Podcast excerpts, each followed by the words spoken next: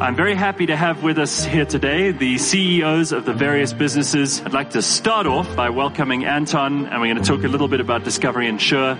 Insurance used to have this reputation of being boring. These days, it's actually one of the most interesting, I would say, subjects about how people behave, their psychology, how you can guard them against their own stupidity, against behavior that will get them into trouble, and very often how you can reward good behavior.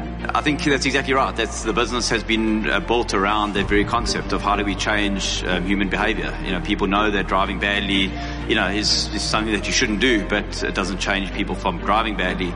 And creating the right incentives, the right nudges to get people to change that behavior is exactly what we've been trying to do for the last six years within Discovery Insure. Do you think that your Discovery Insure clients are better drivers than the average South African?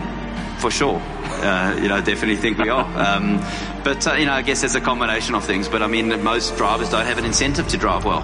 They don't have an incentive to not, you know, text someone while they while they're driving at 120 on a freeway, where I like to think our clients do. What is the most exciting part of what you guys are doing in Discovery Insure right now?